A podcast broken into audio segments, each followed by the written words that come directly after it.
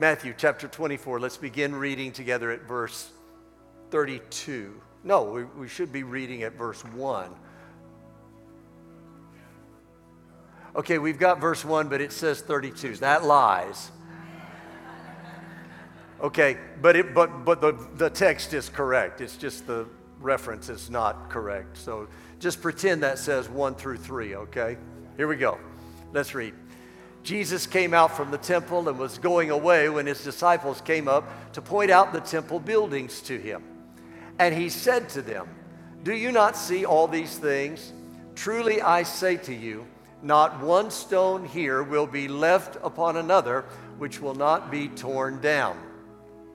As he was sitting on the Mount of Olives, the disciples came to him privately, saying, Tell us, when will these things happen? And what will be the sign of your coming and of the end of the age. Now, Lord, open our hearts, I pray, that we may hear and receive your word with gladness, that we may hear what the Spirit will say to us in the midst of the preaching. I lift up other life giving churches and I pray blessing upon them. I pray for our loved ones not yet walking in right relationship with you. And especially I pray for sons and daughters who have wandered from the faith. Draw them back to your side, I pray. Don't let one of them be lost. I pray all of these things in the only name that matters the matchless name of Jesus. Amen. You may be seated.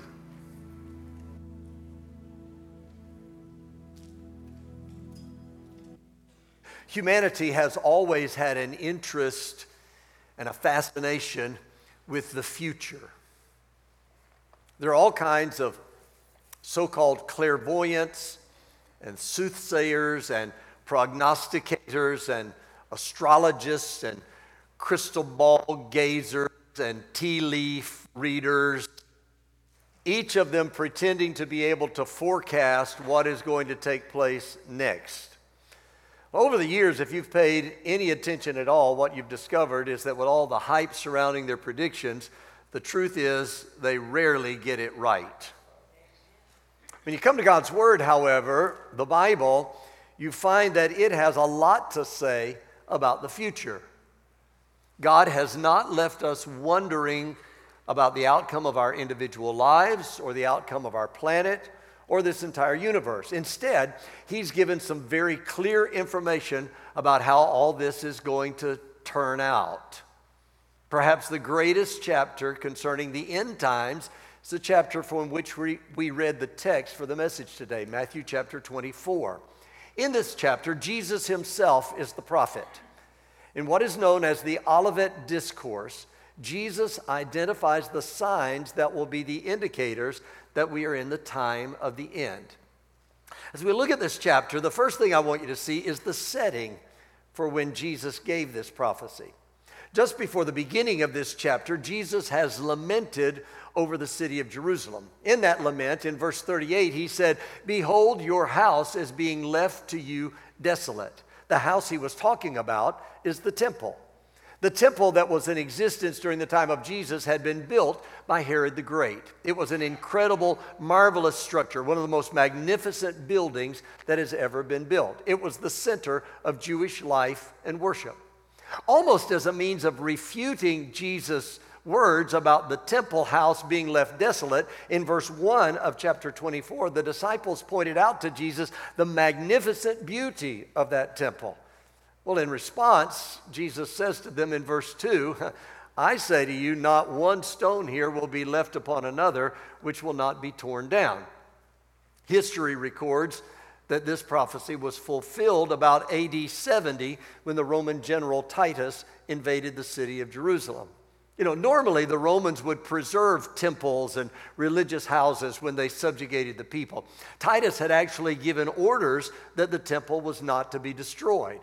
Somehow, however, during the battle, probably by just a randomly shot flaming arrow, the temple caught fire. The great cedar beams of the temple began to burn. The roof caved in.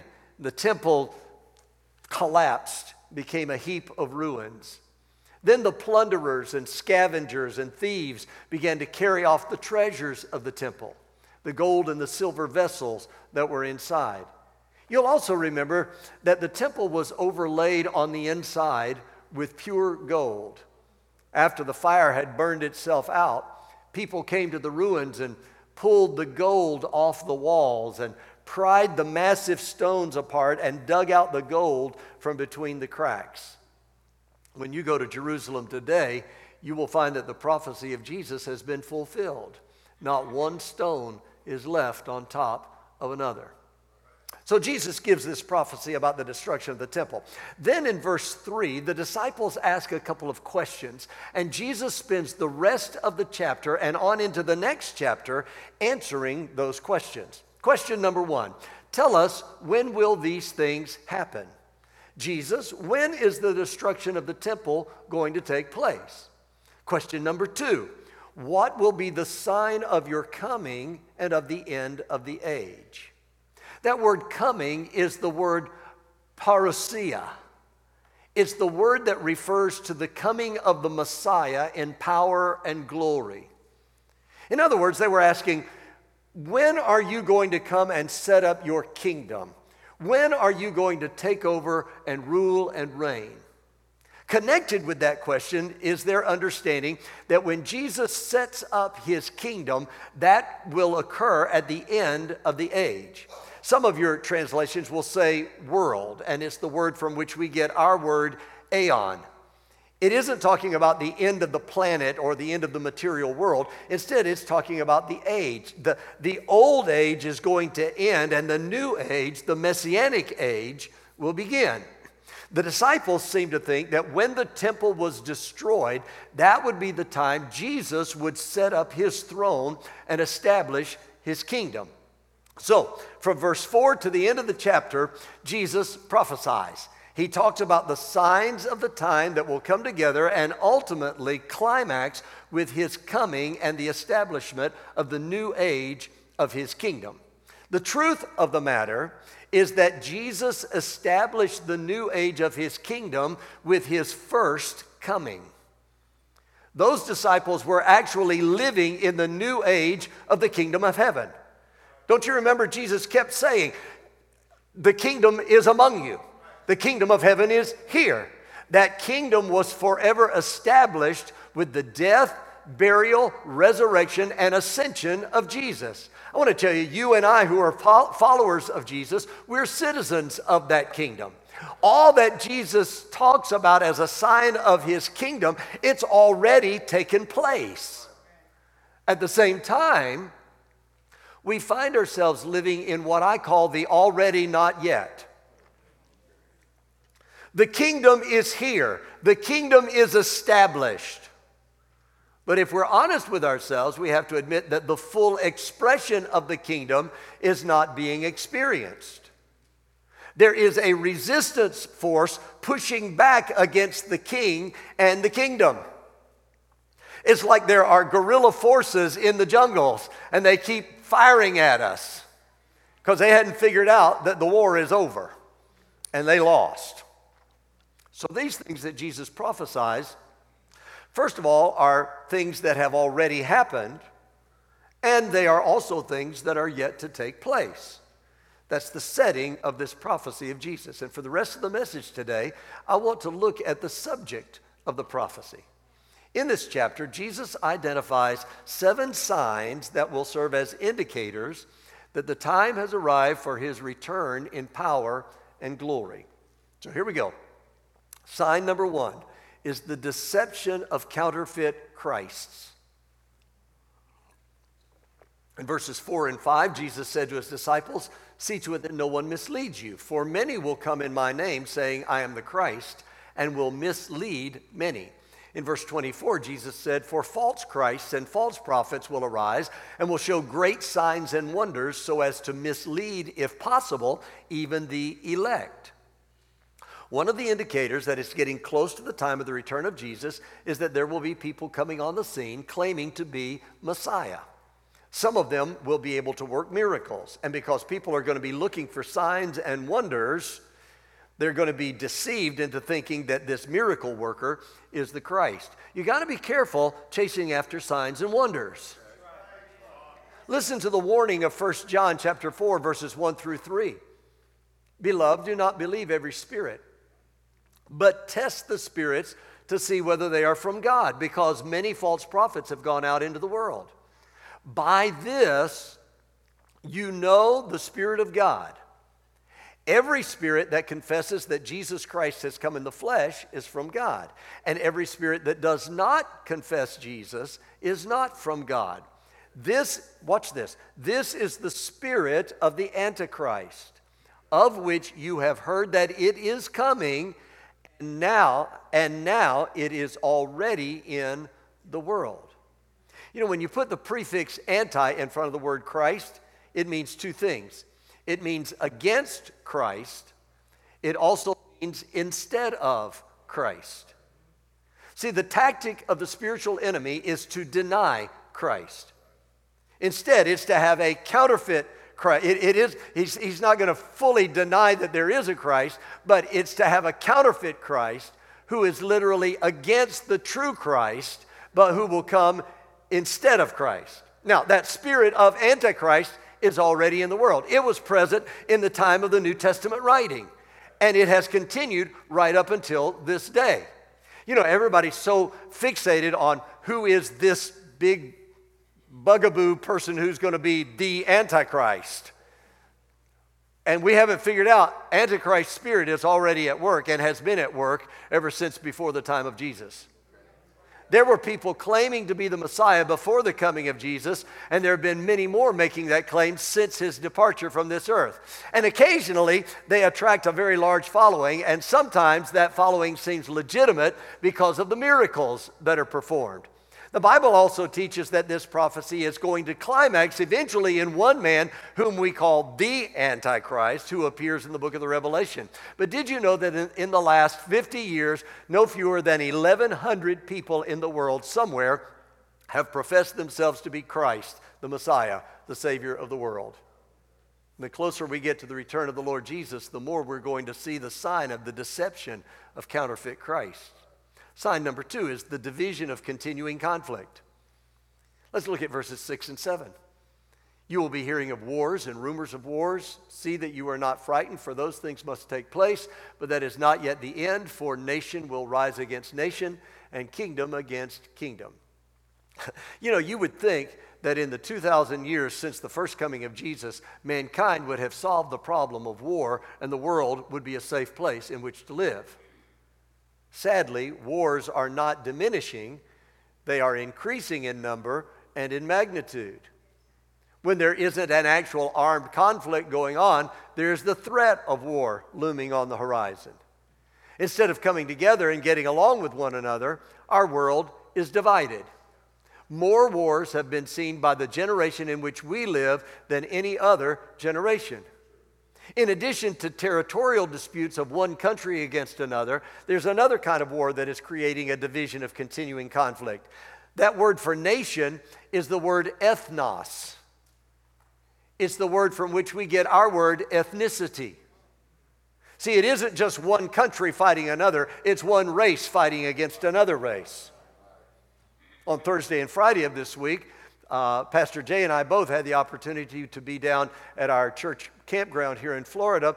And what we were doing there, it was a coming together. It was called Bridge Builders. And it was, a, it was an intentional time of races coming together to build bridges to say we are not divided. Instead, we are one in the bonds of Christ. And we, you know, we heard such a great message from Tony Evans. And in that, he said, God is not it's not that God is colorblind, but he's not blinded by color. And he reminded us out of the scriptures that when we were baptized, when we went into those waters of baptism, we came up out of those waters of baptism, and at that point, we, we stopped worrying about our ethnicity. We became a different, a different person. We became a Christian. We became a follower of Jesus. So we don't, it's not, we don't, we don't modify it black Christian, white Christian, Hispanic Christian. We, we're, we're Christian.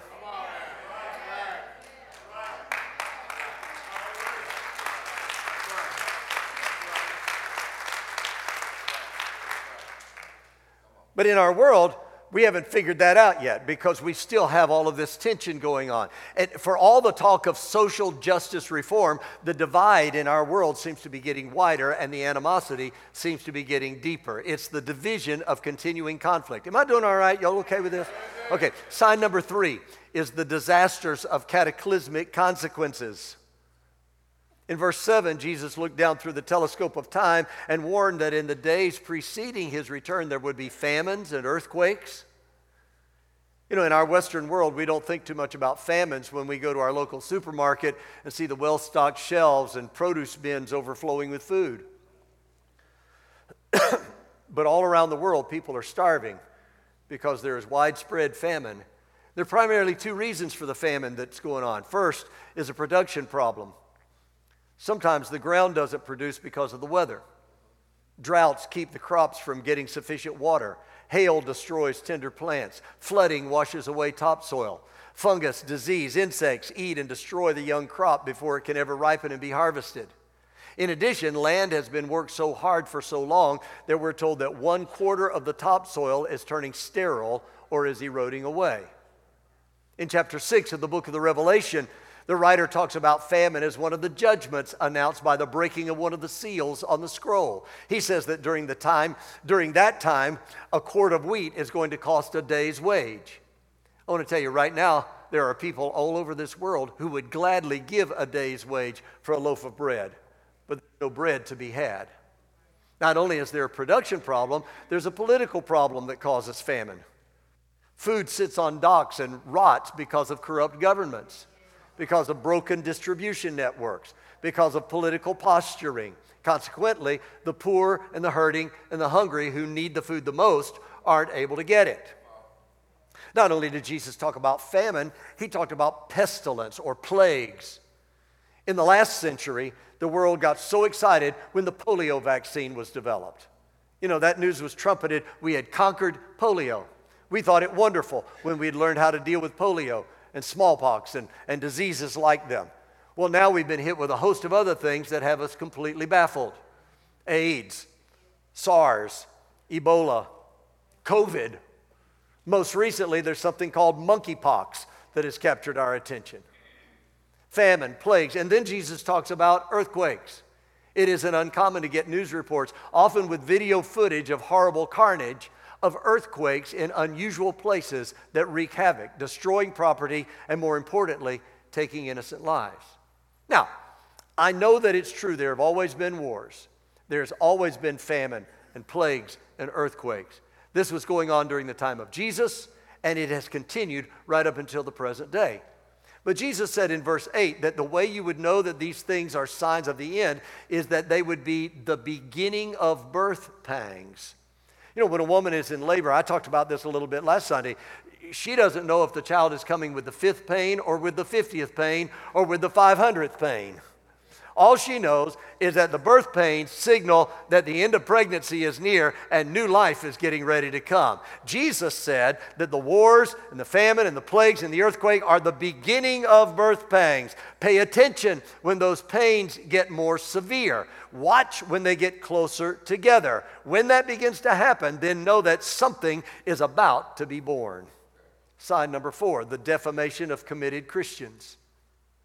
Verse 9, Jesus said, Then they will deliver you to tribulation and will kill you, and you'll be hated by all nations because of my name. When you read the history of the early church, you discover that all but one of the first disciples suffered a martyr's death. The blood of the martyrs of the early church became the seed of the church. And you don't have, even have to be paying close attention to see the same thing going on today. The persecution is over the name of Jesus. See, this world doesn't mind religion, but it resents the Lord Jesus.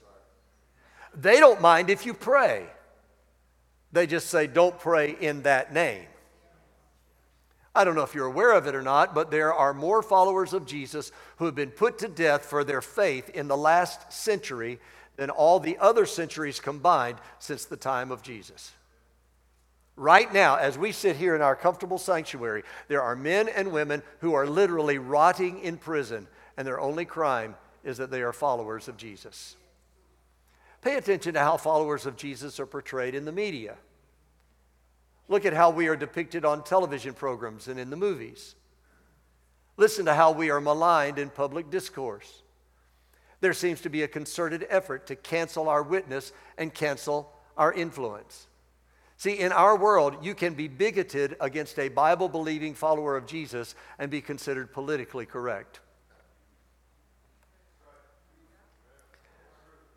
There's no tolerance for that kind of prejudice against any other religion, but it is perfectly acceptable when the object of ridicule and public dismissal is those who are followers of Jesus. Because of the defamation in the public arena, Jesus said in verse 10 At that time, many will fall away and will betray one another and hate one another. See, because of the defamation, there's going to be desertion from the faith. It's gotten to the point that it is fashionable for some who used to be stalwart in their Christian faith to go through what they are calling a deconstruction of faith. In reality, it's nothing more than picking and choosing the parts they want to follow and discarding the parts that are unappealing and demanding. Pastor, you're doing so well today. I'm so proud. I, I just like what you're doing there, buddy. Look, y'all not going to amen. I'll just amen myself, okay? That's sign number five the distortion of Christless cults. In verse 11, many false prophets will arise and will mislead many. G.K. Chesterton, Chesterton has pointed out that when a man ceases to believe in the one true God, it doesn't mean that he believes in nothing. It means that he will believe in anything when Jesus speaks of false prophets, he isn't necessarily talking about a person who is religious. The word means somebody who speaks with authority. It could be a philosopher, could be a college professor, could be a scientist, could be a statesman, could be a popular mu- musician or movie star or charismatic personality, could be the CEO of a corporation. These are the people who want to shape and mold society into their way of thinking. They will deceive many. What it really comes down to is nothing more than New Age humanism that takes the teaching of all the religions of the world and tries to squeeze them and mold them together into some mystical system. And in this system, God is simply a life force. Man is the measure of all things. All paths lead to the same place. The creature is deified above the creator. That's where we find ourselves the deception of counterfeit Christ, the division of continuing conflict, the disasters of cataclysmic consequence, the defamation of committed Christians, the distortion of Christless cults. Sign number six, the depravity of carnal coldness. In verse 12, Jesus said, Because lawlessness is increased, most people's love will grow cold. Uh, you know, today I, it feels like I'm, I'm guilty of being Captain Obvious in this message lawlessness abounds in our world. Can I get a witness from anybody that would say you're right? Bombings, hijackings, terrorism, murders, violence, abuse, the list goes on. We are rushing on our way to anarchy. See, anarchy is when law breaks down in the face of such diversity that government can no longer control behavior and movement of the people. Each person or group of persons acts out of their own self interest with disregard to the welfare of the whole. See, the Antichrist won't be able to set up his kingdom until a general breakdown of law and order results in prevailing fear.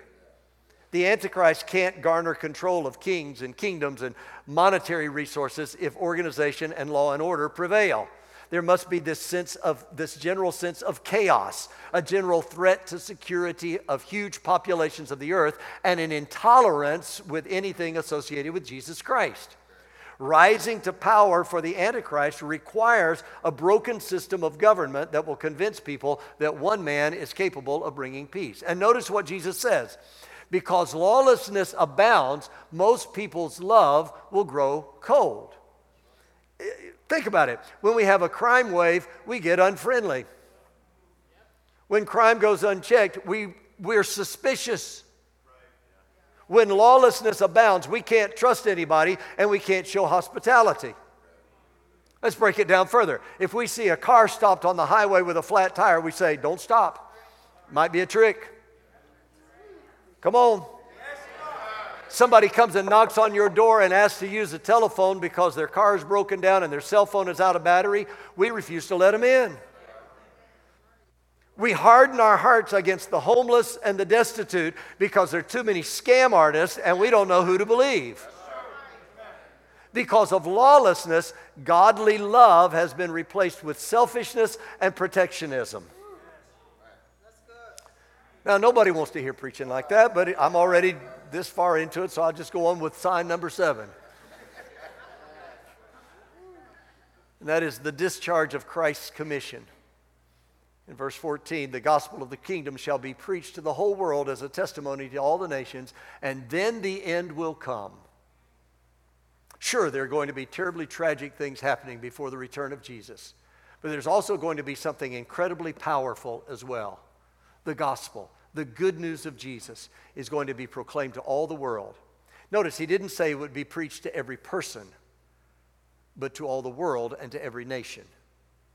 This is the age in which we're living right now. Every day, the Word of God is going out literally to the ends of the earth. The signs of the time are all around us. They're like birth pains, they are increasing in frequency and in intensity. Something new is about to be born. Everything is lining up to indicate that we are indeed living in the season in which to expect the return of the Lord Jesus. Now, there's a reason I believe the Lord has me preaching this message and this series of messages. I'm not trying to save civilization from wreckage. That isn't my job, nor is it the job of the church. Instead, I'm trying to save people from the wreckage of civilization. And the reason I'm preaching this kind of message isn't to try and scare you. It isn't even because you requested messages on this theme. But I'm preaching this message to make you aware of just how close we are to the coming of the Lord. And I'm preaching this message to tell you that now, today, is the day to surrender your heart to Jesus. Don't put it off. Don't, don't wait for a more convenient time. There will never be a better time than right now. Jesus died to pay the penalty for your sin so you wouldn't have to pay it. Jesus rose again to demonstrate that he has the power to save you and to keep you from the wrath that is coming to this earth. I'm preaching this message to try and get you prepared for what lies ahead so it won't take you by surprise and so your faith won't fail. And I'm preaching this message to try and get you ready for the return of the Lord.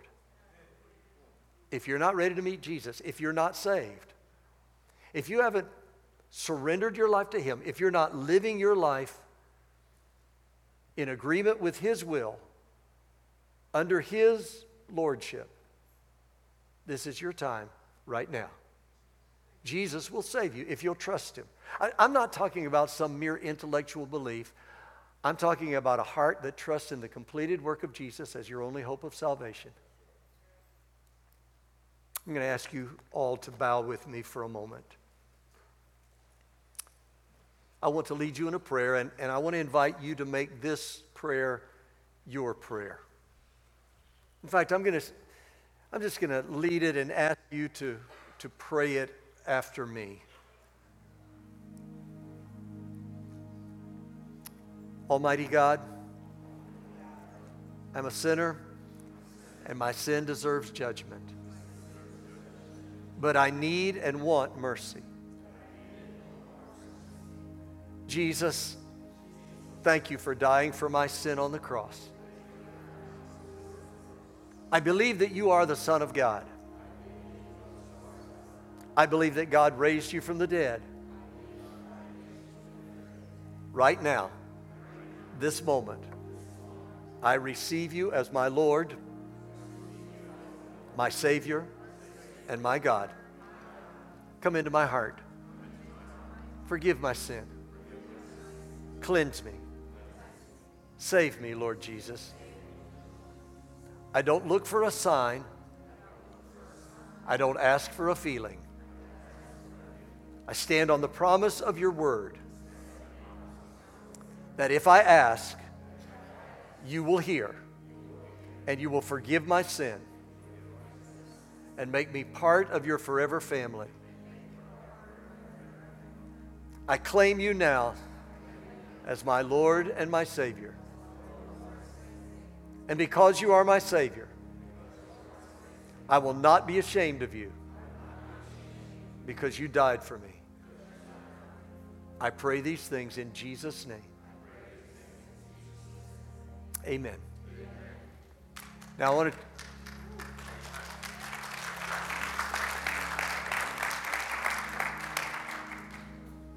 I just want to tell you, praying that prayer after me does not save you. It just becomes a repetition of a prayer behind somebody else. Just saying the words doesn't do it. What does it is when your heart is tuned toward Him and it's turned toward Him. It doesn't have to be those words. All those words are is just a kind of way of helping articulate what ought to be going on in our heart. It's a way of jump starting. But it but what where it really takes root is when you have a change of mind and a change of heart that says, I'll surrender my life to Jesus. I'm not going to go my way anymore. I'm going to give up my way. And I'm going to put my trust in Him and go His way. And when you do that, whether it's off of a prayer like that or not, all it can, I mean, it can be something as simple as just saying, I'm yours, Jesus. That's right. And you're mine. That's right. That's all it takes. If you'll do that, He will save you. He will give you an assurance of an eternity that is secure in Him, but also of the help that you need right now. See, serving Jesus isn't just for the sweet by and by, it's for the nasty here and now.